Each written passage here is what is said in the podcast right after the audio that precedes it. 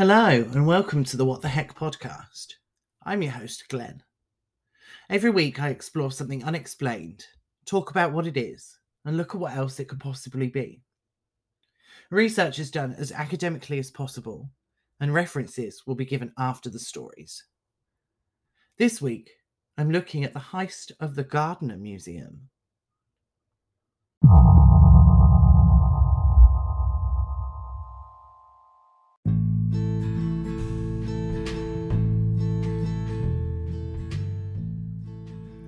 The Isabella Stewart Gardner Museum is located in Boston, Massachusetts. It's been there since 1903, when Isabella Stewart Gardner first founded it as an art museum. The museum itself holds around 7,500 paintings, sculptures, textiles, ceramics, pieces of furniture, and silver objects. It also holds 1,500 rare books and 7,000 archival objects from ancient Rome, medieval Europe, Renaissance Italy, Asia, Islamic history, 19th century France, and 19th century America. The collections are owned by the museum and not on loan from elsewhere. It also has an extensive conservation project to maintain these pieces. From 1903, the museum was undisturbed, with people coming from all over to view the works within its walls. That all changed in 1990. In the early hours of the morning of March 18th, a vehicle pulled up to the side door of the museum. Two men in police uniforms got out and pushed the buzzer near the door. When it was answered, they told the staff inside that they were responding to reports of a disturbance. They asked to be let into the building.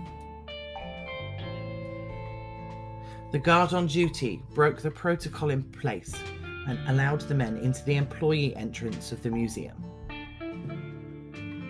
The officers asked the guard to step away from the security desk, and he and a second security guard were taken to the basement, handcuffed, and tied up.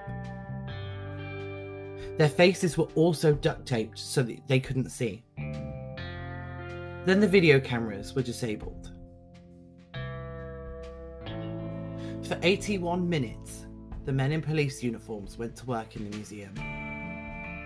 At 8 am, the night guards were discovered in the basement and the police were called. They came to investigate, discovering that the thieves had taken 13 pieces of art worth around $500 million. During the investigation, they discovered that the pieces had been cut from their frames and not removed carefully.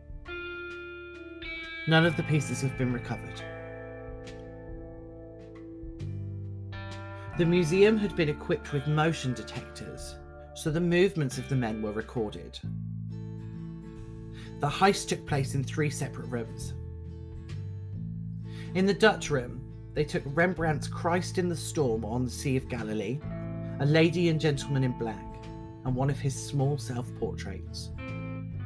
They also took Vermeer's The Concert, Flinck's Landscape with an Obelisk, and an ancient Chinese bronze Gyu, which is like a beaker. They also visited the Short Gallery, where they took five Degas paintings and a bronze eagle finial. The final piece that was taken was Manet's Chez Tortoni from the Blue Room. They had collected so much that it took two trips to the car to take it all. Once they had it all loaded up, the thieves left at 2:45 a.m. In the 32 years since the heist, there have been a lot of questions that are unanswered.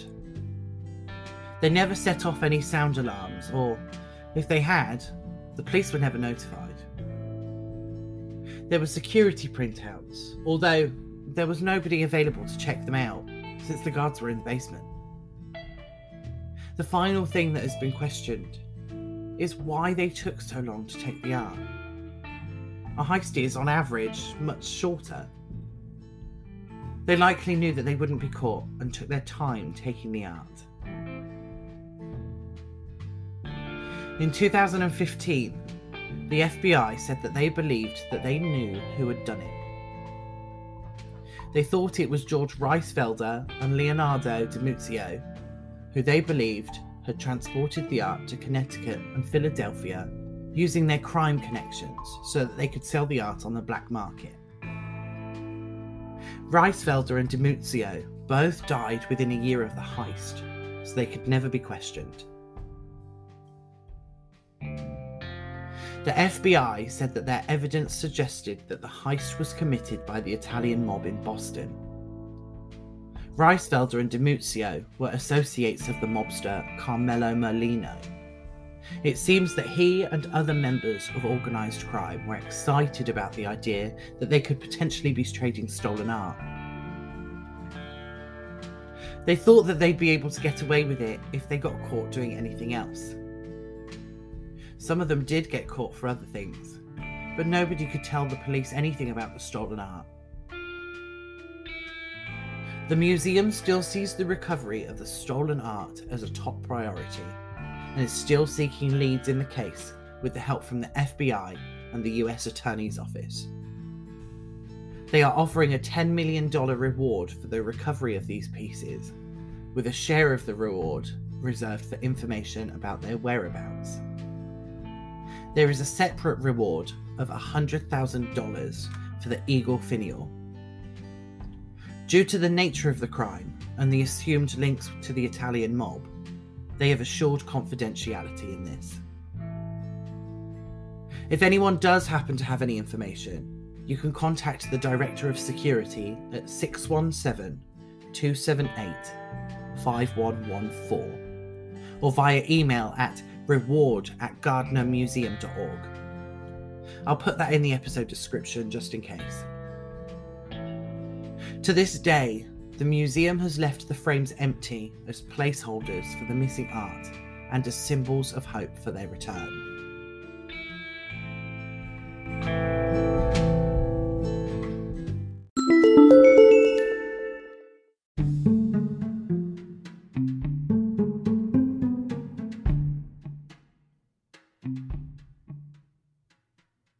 A heist of this caliber, taking place with almost no evidence to, of the crime itself, is bound to have some theories. I'm not here to disappoint. There are theories. There is a theory that the art made its way over to Ireland. A man named Martin Foley, who was involved in political violence in Ireland, had been in negotiations with an investigator Foley had promised that he could find the art and return it to the museum. However, in 2020, he disappeared. He had been hiding from a threat to his life after the Gardaí, the Irish police, tipped him off. So the investigator, Charlie Hill, has hit a snag. He believes that the art is in Ireland and that he can make a deal to return it. His theory is that it could have something to do with Martin Cahill, an old associate of Foley's.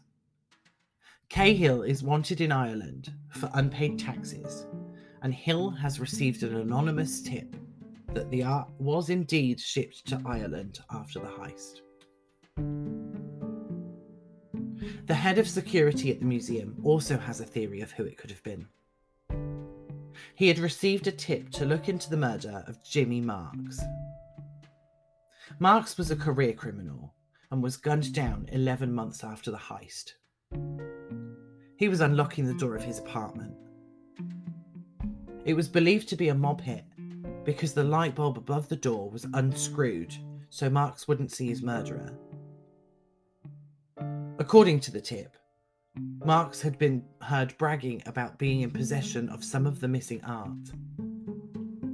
Marks was also known to have connections with people who were initial suspects of the heist, but it's unknown what role he would have had. He had known Bobby Guarente, who was the prime suspect in the heist. It's possible that Guarente murdered Marks, which is held up by an interview with his wife after his death.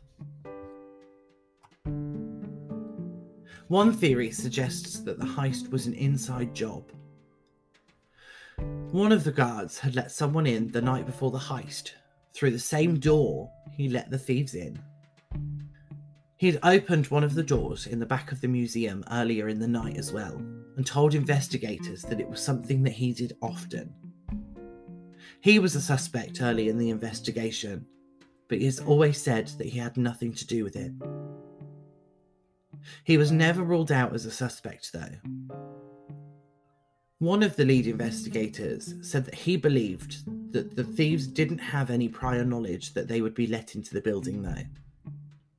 The entrance they came in through is known as a man trap. Two sets of doors that need, need to be buzzed opened from the inside. If someone was suspicious, the thieves could have been indefinitely trapped between the two sets of doors. Another theory states that the art thief, Myles Connor, had something to do with it. Connor was a musician by trade, but also had a reputation as an art thief. He admitted to casing the Gardner Museum, but he was in prison at the time of the heist. However, rumours still spread of his involvement. Another art thief suspected was Brian McDevitt. He was a screenwriter at the time, but had previously been a notorious art thief. His fingerprints were some of the first to be sent to the FBI after the heist. The Gardner heist had some parallels to McDevitt's 1981 attempted robbery of the Hyde Collection in Glen Falls, New York. During that attempted heist, McDevitt and a partner hijacked a FedEx truck and posed as FedEx employees to gain access to the museum. They had handcuffs and duct tape with them, but got caught in traffic and arrived after the museum had closed. They were identified later by the FedEx driver they had kidnapped and were arrested for it. McDevitt had been in Boston at the time of the heist. He then moved to California shortly afterwards.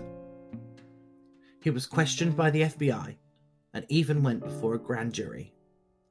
In 1992, a former girlfriend of his claimed he had told her that he was paid $300,000 to rob the Gardner Museum and that he had to leave the country. One of the most prominent gangsters at the time was working as an FBI informant. This theory is that he was the culprit. James Whitey Bulger had a criminal enterprise that could rival the mafia. It's speculated that if he didn't have anything to do with the heist, he would have known who did. There wasn't any evidence that linked him to it, though. Bulger was interested in finding the art and attempted an investigation of his own. He intended to use that as a way to get away with some of his crimes. He was arrested in Santa Monica, California in 2011 after 16 years on the run. And although the FBI found a large amount of money and several guns in the walls of his apartment, they never found the art, nor did Bulger mention them. Another mob boss at the time was Vincent Ferrara from the Mafia. He was in prison at the time of the heist, but he was visited by an associate shortly afterwards who confessed to stealing the artwork to use for bargaining to get Ferrara released.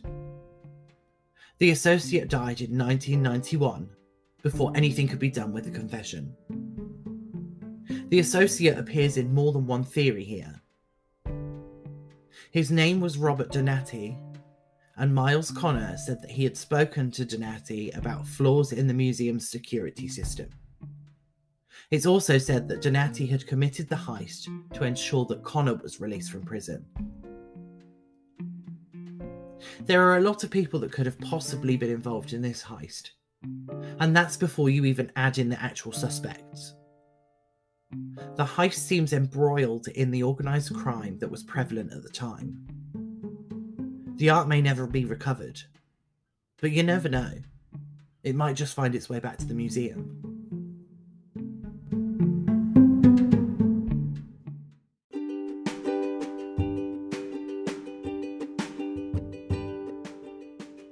The story from this episode came from a page from the Isabella Stewart Gardner Museum website about the heist and a Boston Public Library blog post called Boston's Greatest Unsolved Mystery The Gardner Museum Art Heist. Theories from this episode came from an article from The Guardian called The Gangster Vanishes Twisting Hunt for World's Largest Haul of Stolen Art, an article from the Smithsonian called a tantalizing clue emerges in the unsolved Gardner Museum art heist. An Oxygen article called Top Theories Behind the World's Largest Art Heist. And an article from the Boston Globe called Six Theories Behind the Stolen Gardner Museum Paintings. References for the episode and links to studies will be posted on social media for you to have a look at. Speaking of social media, links to those and other ways to listen are in the episode description under my link tree. You can currently find me on Facebook and Instagram.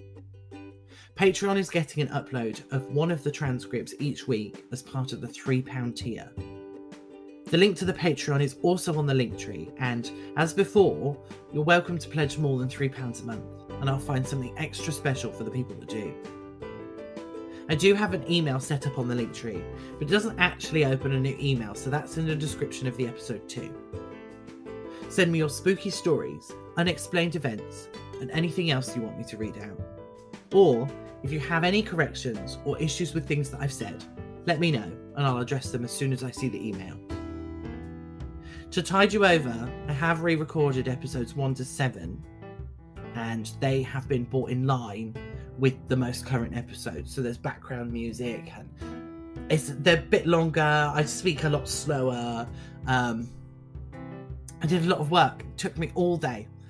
Um, and I will be going through to make sure that everything is in line together relatively soon. I don't know how long it's going to take though. But the next creature feature will be out on Saturday, and next week's episode comes out on June 15th. So hold on until then.